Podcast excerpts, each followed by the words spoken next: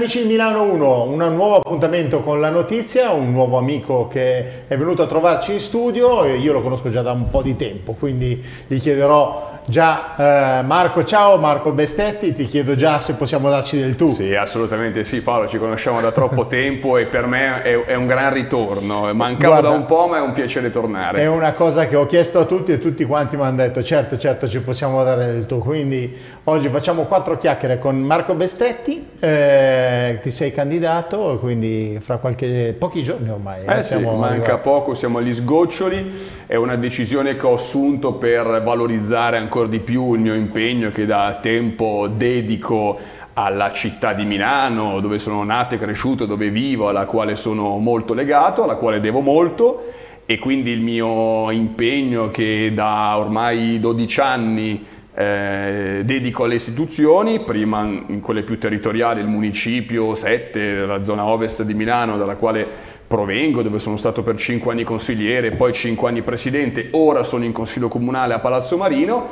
e ho ritenuto di valorizzare ulteriormente il lavoro che stiamo facendo in Regione Lombardia candidandomi con Fratelli d'Italia, con Giorgia Meloni. Quindi è, è per me la continuità di un percorso intensificando il lavoro che da ormai 12 anni svolgo al servizio dei cittadini e della mia comunità nelle istituzioni.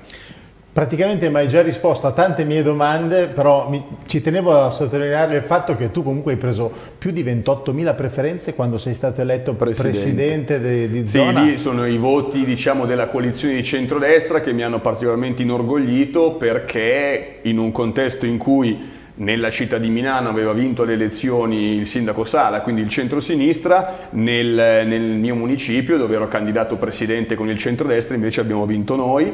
E, e devo dire che mi ha inorgoglito molto anche il risultato che ho eh, raccolto in termini di preferenze e di fiducia al termine dei cinque anni di lavoro, perché poi magari sai, il cittadino magari si fida nella, nella, campagna elettorale ma poi dopo cinque anni potrebbe rimanere anche deluso. Devo dire che sono molto contento che anche alla fine del lavoro e del percorso, alla fine dei cinque anni di lavoro fatto in Municipio 7, ho raccolto un numero di preferenze molto lusinghiero che mi hanno confermato insomma, che il rapporto che avevo di fiducia con i cittadini eh, è rimasto e c'è stato perché credo che abbiano riconosciuto la serietà dell'impegno. Poi evidentemente non tutto quello che avrei voluto fare o che mi hanno chiesto di fare sono riuscito a realizzarlo perché non sono mago Merlino con la bacchetta magica, ma credo sinceramente, senza tema di smentita, che non ci sia neanche un cittadino del territorio che si sia rivolto a me che, che, che possa dire che l'ho ignorato o che non ho provato ad occuparmi o dedicarmi o a risolvere un suo problema, che è poi quello che credo un buon rappresentante nelle istituzioni debba fare. Non tutto si può ovviamente realizzare perché non siamo eh, non abbiamo i superpoteri, non siamo supereroi, ma credo che la serietà, credo che eh, la continuità dell'impegno debbano essere la chiave distintiva, la, la, la, la cifra distintiva del nostro lavoro ed è quello che io nel mio piccolo cerco sempre di fare con spirito di servizio, dando il mio contributo, se ognuno credo facesse la sua parte, credo che sarebbe un paese un po' migliore. Senti Marco, ehm, fare politica a livello regionale è difficile, è diverso soprattutto eh, rispetto a quello che è Milano o comunque una zona, secondo te eh, come, sa come sarà? Beh, intanto eh, aumenta la responsabilità che ci devi mettere Innanzitutto per le dimensioni dell'istituzione, la Regione Lombardia amministra e governa 10 milioni di cittadini, la regione più popolosa e più ricca d'Italia, quindi è una responsabilità che sento fortissima. E poi perché le regioni sono delle assemblee legislative a tutti gli effetti. Eh, il potere legislativo in Italia oggi è nelle mani del Parlamento italiano e dei consigli regionali che hanno la facoltà di emanare delle leggi ed è ovviamente una responsabilità, un onere maggiore in termini di serietà del proprio lavoro e delle risposte che devi dare ai cittadini, quindi, sen quindi sento molto su di me questa responsabilità e sono pronto a onorarla al massimo delle mie possibilità. Poi se sarà bene o male lo decideranno ovviamente i cittadini e gli elettori che sono da Costituzione sovrani nell'espressione della loro volontà di voto ma sicuramente io farò di tutto per onorare questo ruolo e questo incarico al massimo delle mie possibilità. Certo. Senti, tu sei stato eh, coordinatore dei giovani di Forza Italia. Eh, oggi i giovani magari vanno a votare un po' meno perché comunque sono un po' disinnamorati no, di questa cosa. Cosa ti senti di dire a, a un giovane di dire, cioè da andare a votare, vai a votare? Cioè... Ma intanto faccio, ne approfitto di questa domanda per fare un, un chiarimento. Io ho fatto per vent'anni il militante di Forza Italia e poi proprio per come ritengo che Forza Italia abbia ignorato per usare un eufemismo, il mondo giovanile e i giovani, ho scelto invece di aderire a Fratelli d'Italia, al partito di Giorgia Meloni perché mi sono reso conto che in Forza Italia purtroppo non c'è una prospettiva che guardi al futuro, non c'è la volontà di valorizzare le nuove generazioni, non c'è la volontà di rinnovare anche la classe dirigenti, i suoi rappresentanti e questo credo che sia un grosso limite per un partito politico che si candida insomma, a eh, dare il suo contributo per il, per il, Paese. Quindi senza rancori, senza eh, rimpianti, ho salutato quella che è stata per vent'anni, poco meno, la mia famiglia politica e ho deciso di abbracciare il progetto di Giorgia Meloni per tanti motivi, ma per venire alla tua domanda anche perché credo che Fratelli d'Italia faccia della valorizzazione della militanza, del legame col territorio, del merito, eh, una loro cifra distintiva importante e poi perché Giorgia Meloni credo che sia un bellissimo esempio concreto di vita anche per molti giovani. Se pensi il percorso di Giorgia Meloni, una ragazza che è nata in un quartiere di Roma anche complesso, non proprio diciamo benestante, da una situazione familiare difficile, perché è noto, lo racconta lei, che mi pare che abbia, non avesse il papà, non ho se non l'ha mai conosciuto, comunque ha avuto situazioni familiari complicate, non ha mai avuto né padroni né padrini, si è costruito il suo percorso un centimetro alla volta con le sue forze, ha iniziato dal movimento giovanile, un passo alla volta è arrivata là persino a Palazzo Chigi a guidare la nostra nazione. E credo che questo sia un messaggio bellissimo da dare ai giovani se vi impegnate, se avete tenacia, se studiate, se credete nelle vostre idee, potete arrivare persino a Palazzo Chigi nel mondo della politica, ma comunque a raggiungere qualunque obiettivo, anche quelli che vi sembrano più difficili più ambiziosi. E in questo mi sono riconosciuto molto e, e, e devo dire che ed è, eh, rispondendo puntualmente alla tua domanda, è quello che i giovani devono cominciare a capire della politica e cioè che la politica si interessa di futuro. Per sua definizione la politica tratta di futuro. Le decisioni che assumiamo oggi potranno avere conseguenze non solo per domani, ma soprattutto per dopodomani, per il prossimo anno, per le prossime generazioni. Quindi la politica si occupa di futuro. I giovani come noi devono decidere se affidare, appaltare il nostro futuro ad altre persone che magari dal punto di vista anagrafico hanno poco a che fare con il futuro o se invece provare a dare il contributo, un contributo nello scrivere insieme, nel costruire insieme un futuro che per ragioni diciamo, di età appartiene più a noi piuttosto che magari a chi ha i capelli più bianchi. Quindi credo che sia una questione di interesse delle nuove generazioni, dei giovani, dedicarsi alla politica perché la politica si occupa di loro, parla di futuro ma per non limitarsi a parlare di futuro, ma per costruirlo un po' come lo vorremmo vedere, è importante che i giovani si mettano in eh, discussione per primi, si mettano a disposizione ognuno, anche nel suo quartiere, nella sua comunità, nel suo comune, anche fosse un piccolo comune, diano un contributo. La somma dei contributi di tanti individui fa la differenza tra un paese davvero che guarda al suo futuro o meno.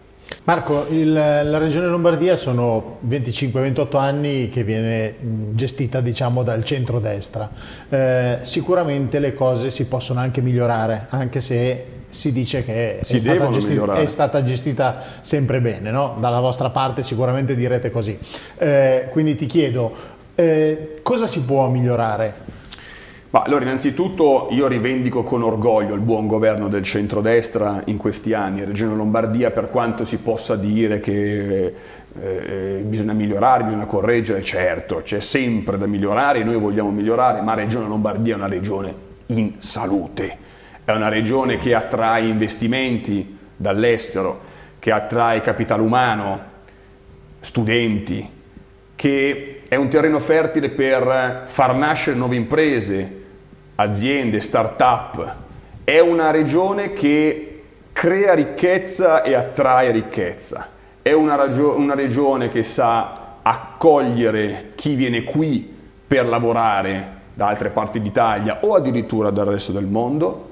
È una regione con delle punte di eccellenza straordinarie anche nel campo per esempio sanitario e non è un segreto che ci siano migliaia e migliaia di italiani che ogni anno vengano da altre regioni in Lombardia a farsi curare e questo lo dice lunga no? su quella narrazione secondo cui va tutto male, fa tutto schifo, che la sinistra vorrebbe cercare di far passare ma che evidentemente cozza con la realtà.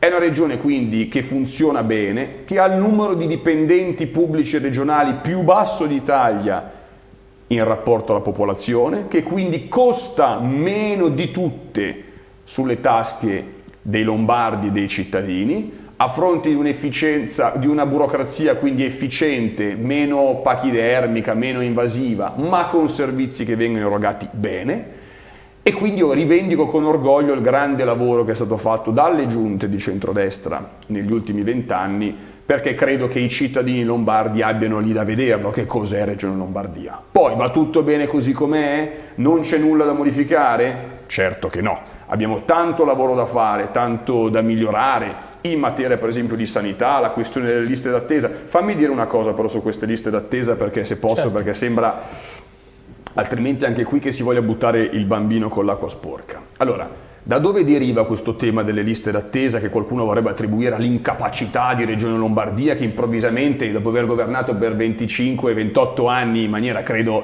eh, eccellente, sembra che improvvisamente siano diventati tutti matti e dei brocchi? Sono successe due cose, sono due elementi che vanno considerati.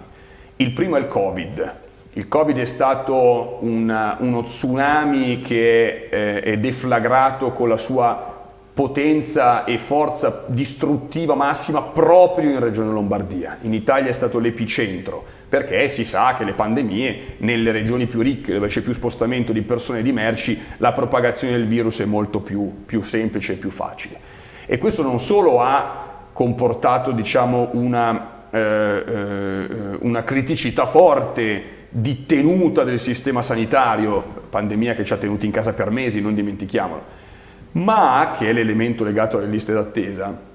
Voi saprete bene, ricorderete bene che per mesi o forse un anno buono abbiamo dovuto cancellare tutte le agende rinviando in avanti tutti quegli interventi o quelle visite che non erano considerati urgenti. Ma non è che dopo il Covid tutte quelle problematiche che il cittadino aveva per farsi visitare o farsi curare sono evaporate sono rimaste da smaltire sommate a tutte quelle che poi nel tempo si accumulano. E quindi abbiamo accumulato un anno di ritardo, ma non per colpa nostra, per colpa della Regione Lombardia, ma perché era, era tutto il, sistema sanitario dedicato alla lotta contro il virus, limitando al minimo indispensabile tutti gli altri interventi e visite. E quando tu un una, una, una sanità di un'intera regione la metti in stand by e poi a recuperare tutto l'arretrato ce ne vuole parecchio. Quindi c'è il tema del ritardo dovuto a un anno intero di stop di visite e di eh, eh, esami e di interventi che non erano considerati urgenti ovviamente o gravi.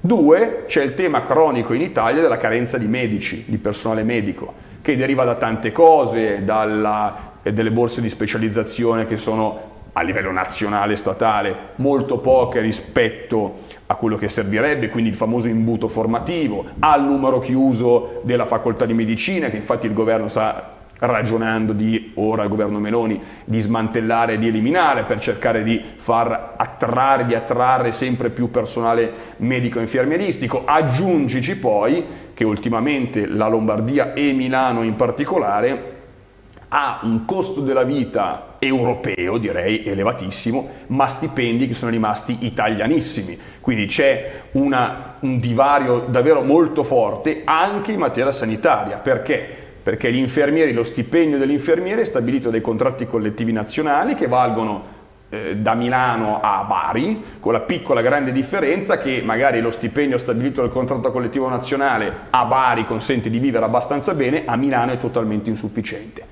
e quindi mentre un tempo c'era la capacità di attrarre a Milano e in Lombardia molte persone che magari venivano dal sud Italia per venire qui a lavorare, questo meccanismo è saltato, sta saltando con addirittura un, un, percorso al contrario di persone e lavoratori che oggi lavorano a Milano, fino a ieri lavoravano a Milano e chiedono di essere trasferiti magari nelle loro terre di origini perché con quello stipendio a Milano non riescono più a eh, eh, sopravvivere. Quindi il mix di questi tre fattori ha determinato anche delle criticità, per esempio sulle liste d'attesa e sulle lungaggini, che occorre sicuramente sistemare, un po' di idee ce l'abbiamo su come farlo, ma ecco, attribuire quello, le attese magari eccessive dei cittadini a una presunta incapacità, poi non si, dice, non si capisce incapacità in che cosa, eh, eh, da parte della Regione Lombardia è semplicemente falso.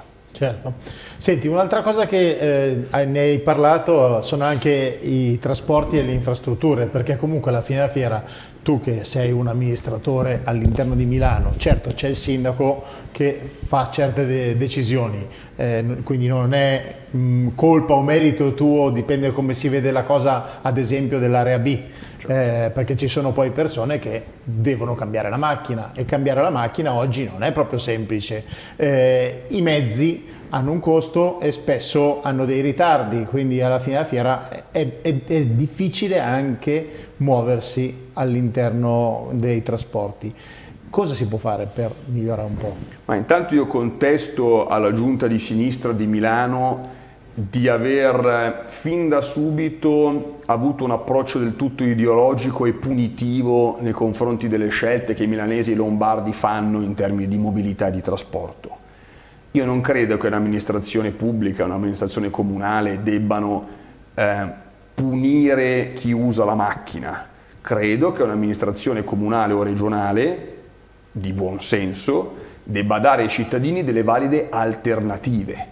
Se i milanesi e i lombardi venissero messi nelle condizioni di poter usare dei mezzi pubblici efficienti a dei costi ragionevoli, i milanesi e i lombardi li sceglierebbero immediatamente.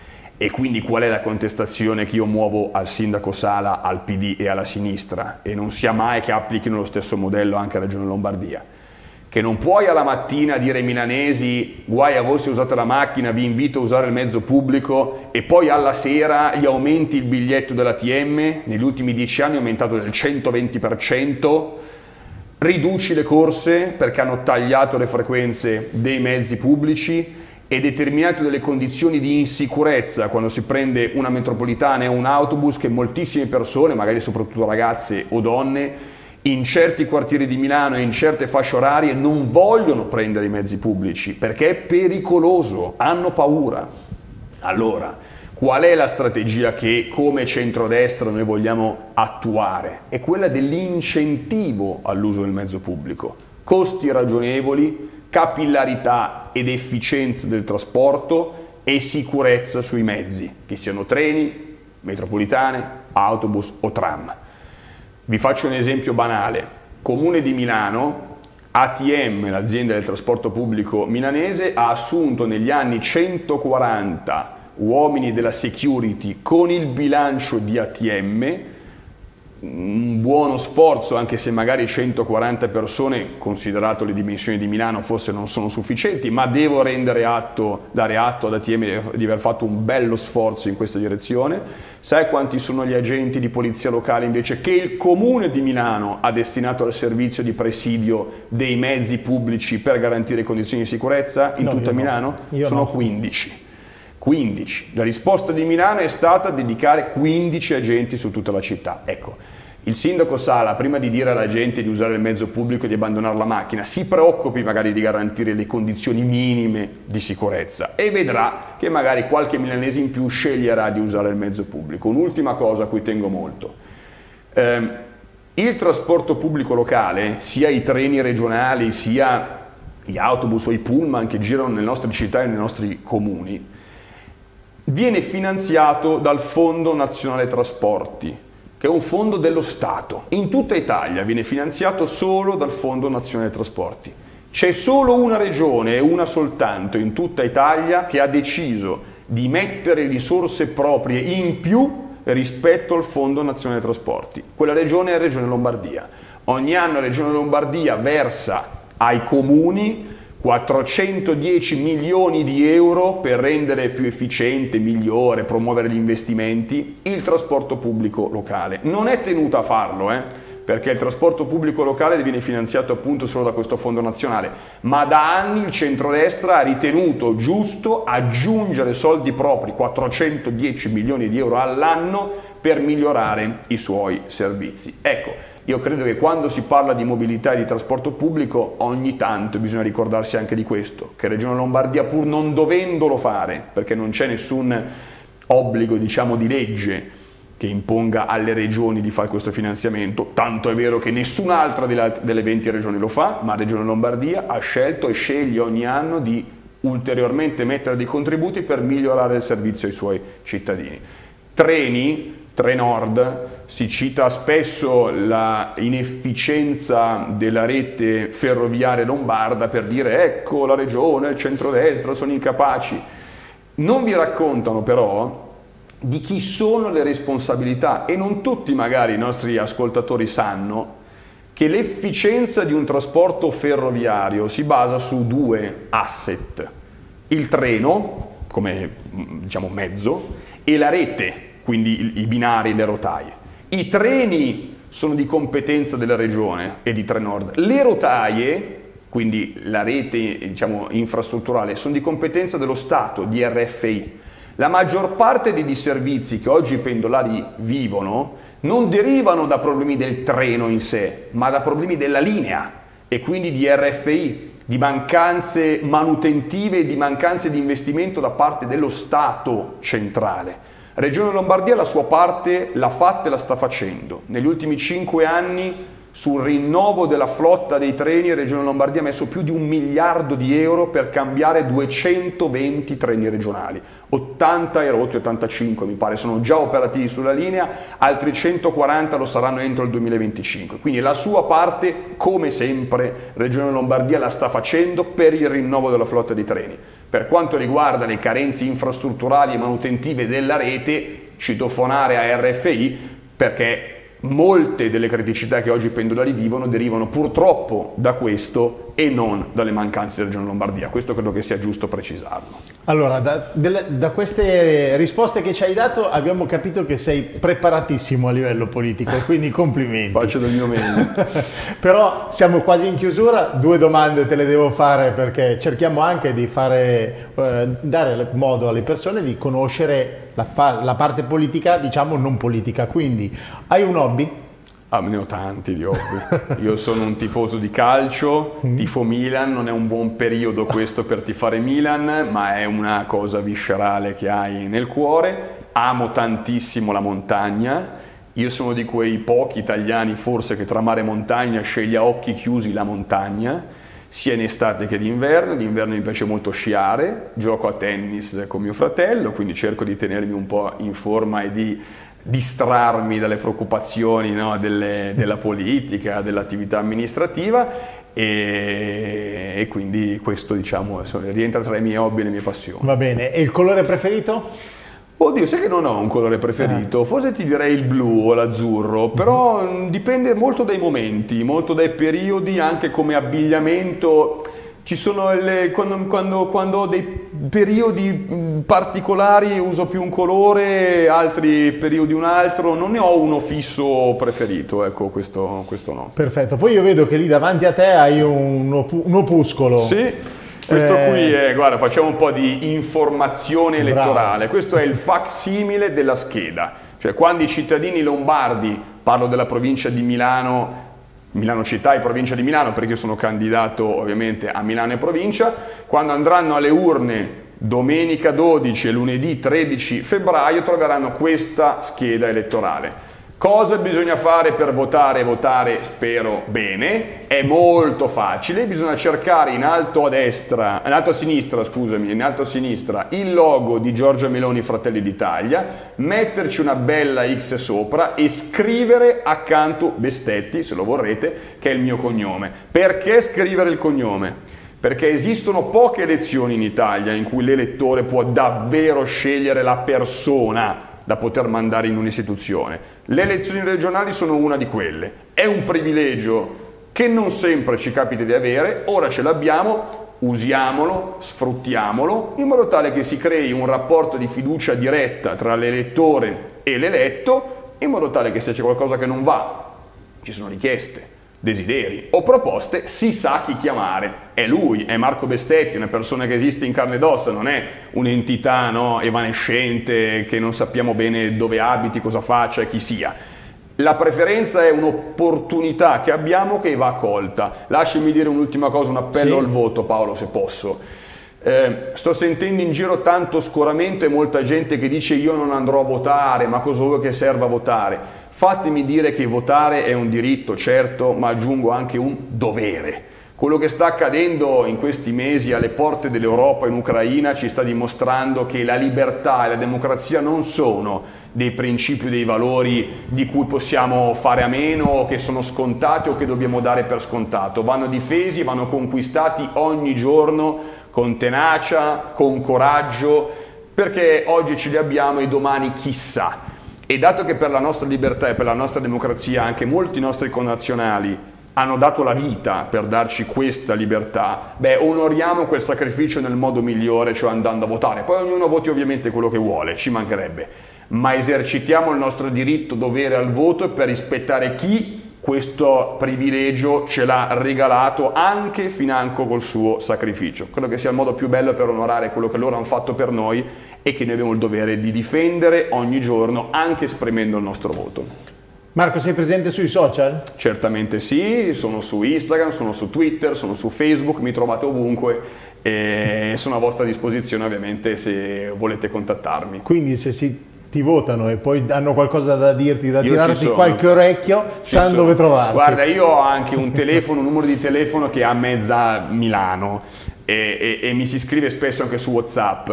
Eh, io non vado mai a dormire alla sera senza aver risposto a tutte le persone che durante la giornata mi hanno scritto ed è il motivo anche per cui ho delle occhiaie spaventose in questo periodo, sono molto stanco e dormo poco, ma io dedico alla sera l'ultima oretta prima di addormentarmi per leggere tutti i messaggi e rispondere a tutti perché credo che uno dei miei doveri da amministratore e da rappresentante delle istituzioni sia quello di mantenere un rapporto diretto con i cittadini e di provare a fare, anche scrivendosi, rispondendosi, ascoltando le persone tramite Whatsapp, le loro problematiche o i loro suggerimenti o quello che insomma hanno da chiedere. È il mio modo di fare politica da sempre, più faticoso di sicuro, ma anche credo quello più efficace. Pensate che questo ragazzo era un ragazzo, adesso il tempo passa, ha preso più di 28.000 pre- preferenze quando era in, uh, consigli, in zona, in zona. quindi sicuramente è un, una persona che merita e il lavoro Spero. lo fa. Il Grazie. lavoro lo fa. Grazie Paolo. Va bene, allora io vi ringrazio, grazie a Marco Bestetti. Grazie a Bocca te. al lupo. Viva il lupo e grazie per la tua ospitalità, sempre graditissima. Ci vediamo anche dopo. Eh? Prestissimo, eh? volentieri. Grazie a tutti, buona continuazione e ci vediamo alla prossima.